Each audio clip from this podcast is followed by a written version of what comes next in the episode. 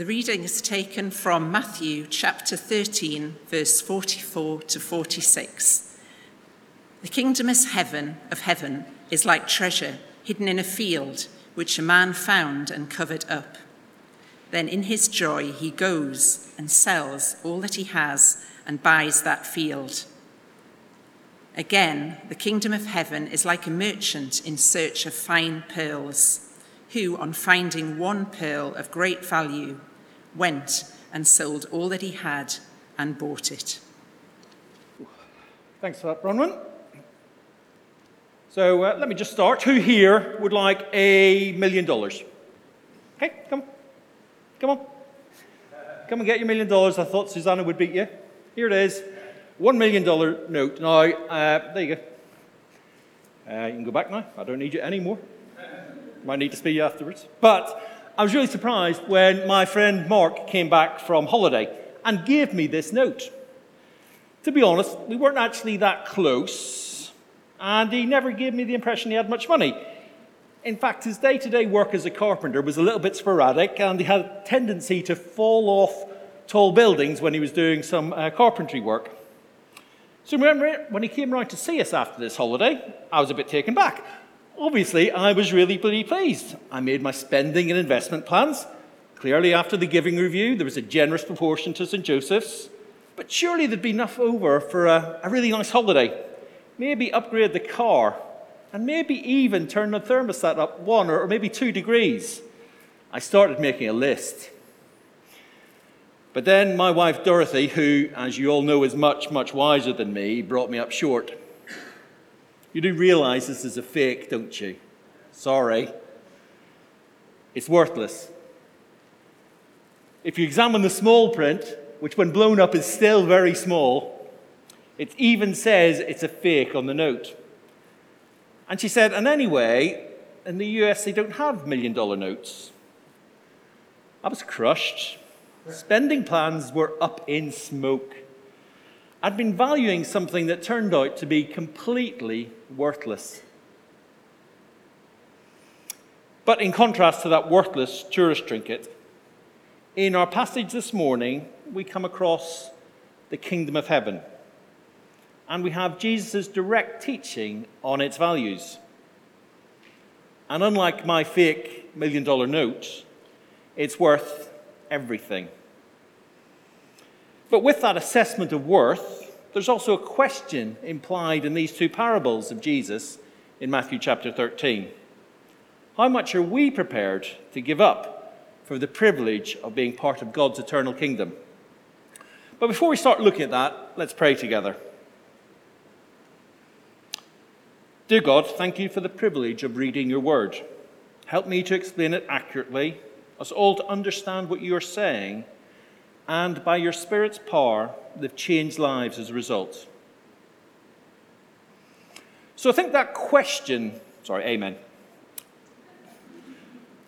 So I think that question of the value of the kingdom of heaven will resonate differently with us. For some, you're just looking into Christian things thinking, what would it cost to have Jesus as Lord of your life? What would have to change? What would other people think?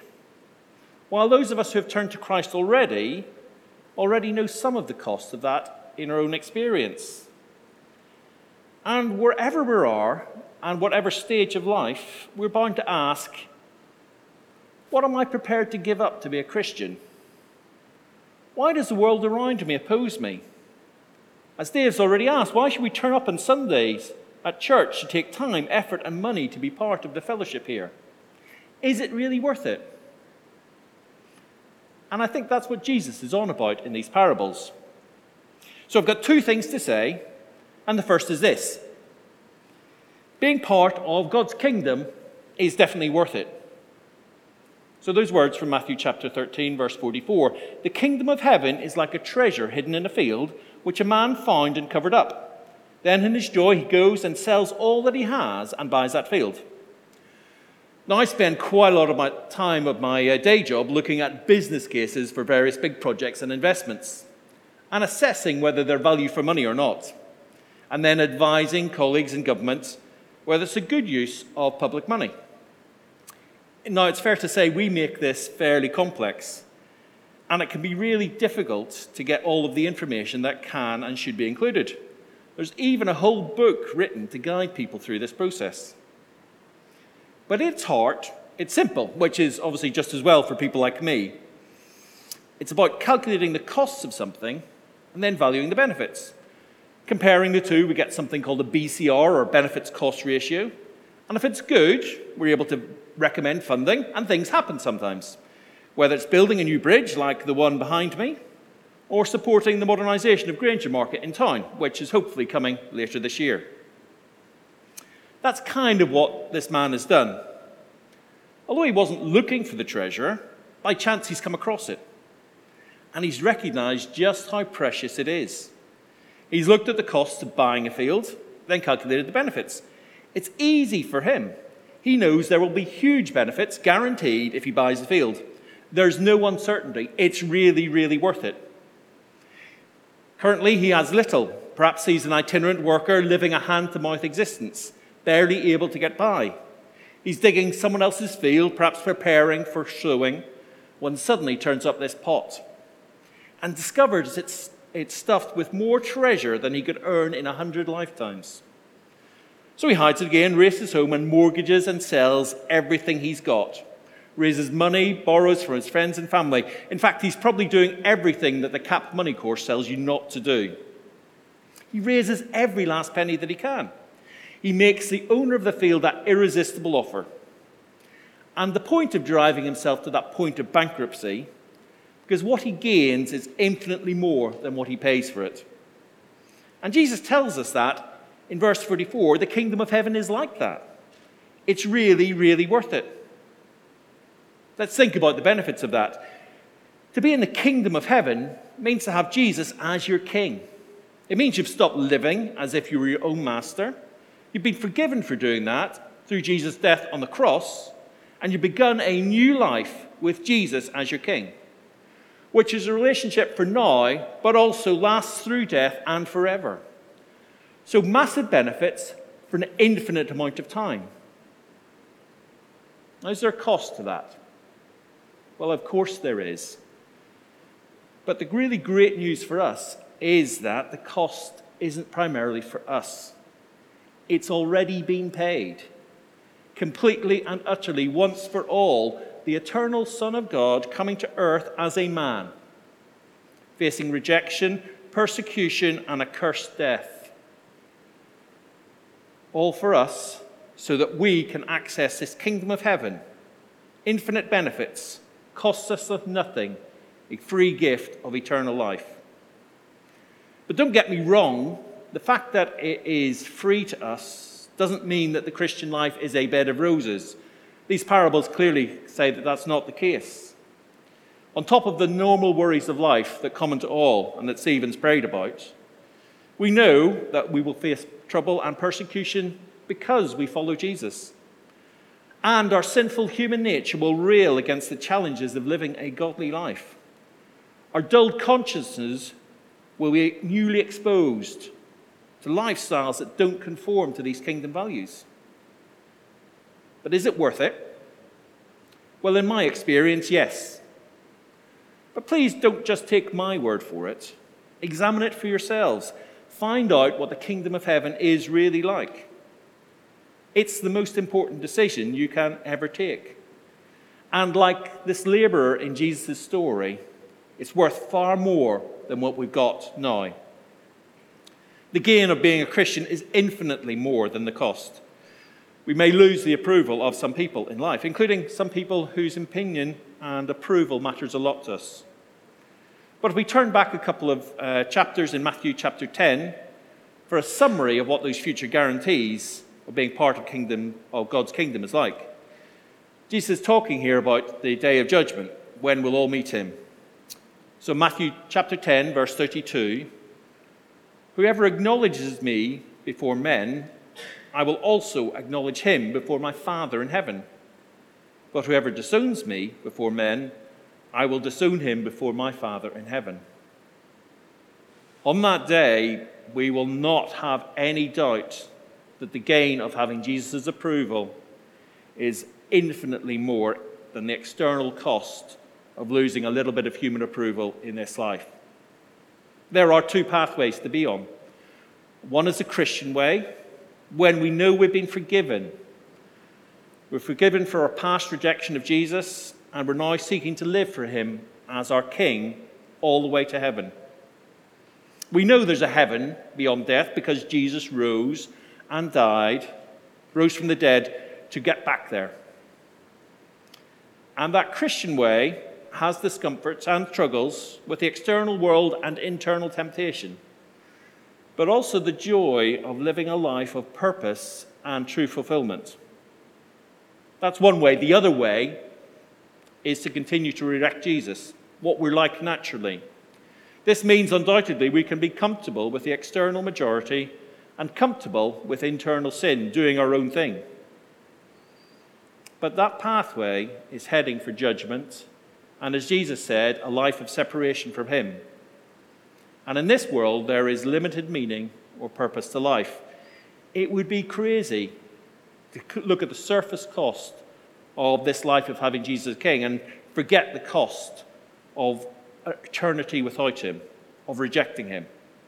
Yes, it is uncomfortable for the believer in this life, but there is no believer in heaven who will look back and say, I wish I'd rather had comfort in earth and be in hell now. The kingdom of heaven is like a treasure hidden in a field. It's better, although uncomfortable now, and it's brilliant beyond death in sin free bodies in a sin free world. When a man found it, he hid it again, and then in his joy went and sold all he had and bought that field. In one sense, there was no cost to count. It was perfectly obvious what the sensible thing to do. Only a fool would have put the treasure back and said, I can't face the hassle of buying the field. The gain of being a Christian is infinitely, eternally more than the cost. So that's the first thing being part of God's kingdom is definitely worth it. The second point is very, very similar. Being part of God's kingdom is definitely worth it. And if we haven't got the point yet, Jesus makes it again. And when Jesus says something twice, it needs saying twice. So, verse 44 the kingdom of heaven is like treasure hidden in a field, which a man found and covered up. Then, in his joy, he goes and uh, sells all that he has and buys that field. Again, the kingdom of heaven is like a merchant in search of fine pearls, who, on finding one pearl of great value, went and sold all that he had and bought it. So, this time we need to picture a rich businessman. He's actively looking for pearls, maybe for himself, maybe he's obsessive about art, maybe it's an investment to make money. Maybe he has a personal agenda of making lots of money to finance his dreams and ambitions. He's a man who knows what he wants in life, a man with ambitions and aims. Until one day he's stopped in his tracks by one thing. And that one thing replaces everything else in importance. The kingdom of heaven is like a merchant looking for fine pearls. When he found one of great value, he went away and sold everything he had and bought it. He finds this one pearl and sells his whole collection, the whole business, to get it. All his carefully laid plans and ambitions go out the window, replaced by one thing. Unlike the first example, where the laborer is, comes across this by chance, this merchant is actively looking for pearls. He understands that there are some things called pearls that have real value out there, and he wants to build his collection up. He's dedicated his life to this. And perhaps, like, perhaps it's just me, but those Aussie gold hunters who come on TV endure isolation, thirst, flies, dust, heat, poachers, thieves, sudden floods, and bushfire to track down those precious nuggets. But unlike those precious day, uh, those modern day gold hunters, we actually come across this million dollar nugget, like this welcome stranger nugget, found over 150 years ago by a couple of Cornish tin miners who travelled halfway across the world and dedicated years of effort to the search. If they hadn't had to break up that 11 stone nugget to transport more easily, it would be an estimated 2.3 million pounds today. So perhaps in this parable, Jesus is hinting not just at the absolute value of the kingdom, but also how it compares to other kingdoms. Those other kingdoms could be the gods of wealth, power, sex, prestige, or the search for meaning through spiritual enlightenment and religion, or just the pursuit of happiness and a carefree life. Now, you may be still weighing up these Christian things, and if you are, it's great to have you with us. You're really welcome. Maybe one of the issues on your mind is what would have to change? What would I have to give up? Well, those kingdoms of religion, power, and wealth can be attractive. They fit well with our sinful human nature. But the point of this parable is that in having Jesus as king, those pursuits fade into insignificance to the great and eternal prize of being part of God's kingdom. Yes, we will have to give up everything we previously valued.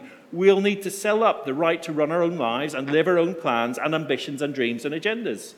We move from saying, me first, my desires win, and instead saying to Jesus, as we prayed earlier, your will be done, your kingdom come. From now on, I want to serve you your plans and purposes.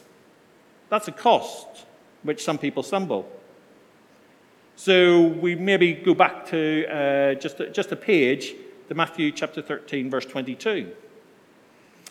The one who received that seed, the, the seed that fell among the thorns, is the man who hears the word, but the worries of life and the deceitfulness of wealth choke it, making it unfruitful. Now, these worries of life may mean the many concerns we have Many of them are legitimate, but some of them aren't so necessary. But concerns about the house or the children's education or pensions or holiday or retirement or standard of living or whatever it is, our ambitions, our agendas. In Matthew chapter 13, these parables here, verse 45 to 46, says that having Jesus as king replaces them all. At least it will if we really understand who Jesus is and that the only plan worth investing in is his plan to get the gospel to the world and bring people from all nations back into the church and ultimately heaven. Again, the kingdom of heaven is like a merchant looking for fine pearls. When he found one of great value, he went away and sold everything he had and bought it. There is a cost. Jesus doesn't overturn all our priorities, but that cost is insignificant. Who wants to invest in plans and things that ultimately won't last?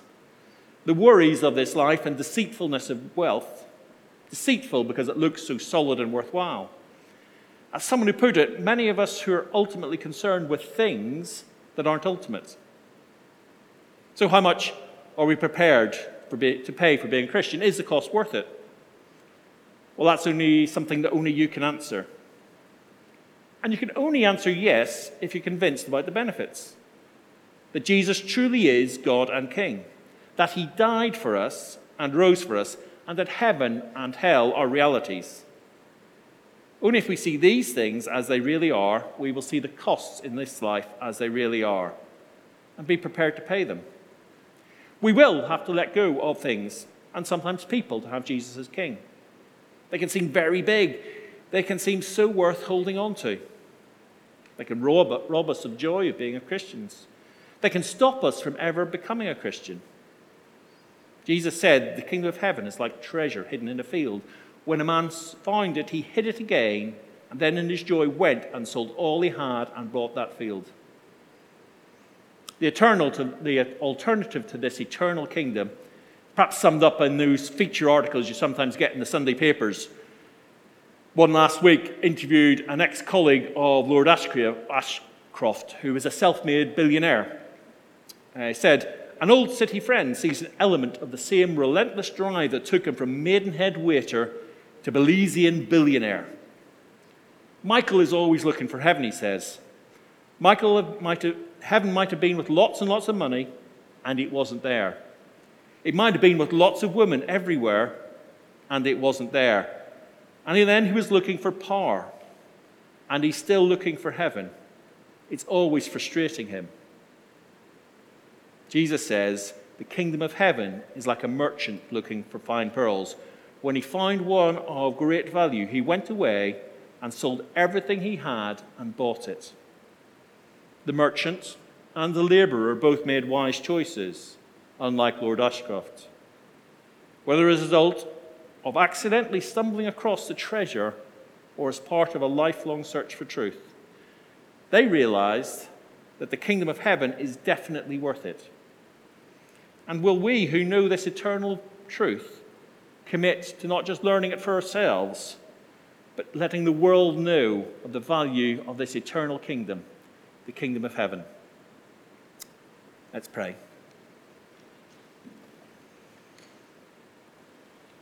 Dear God, we thank you that we can have access to this kingdom through what you have done, through your sacrifice for us. Lord, help us see that your kingdom of heaven is worth so much more than any minor sacrifices we have to give up in this life. Thank you for the reality of heaven and your promise that we can be with you and part of your kingdom, not just now, but forever. Amen.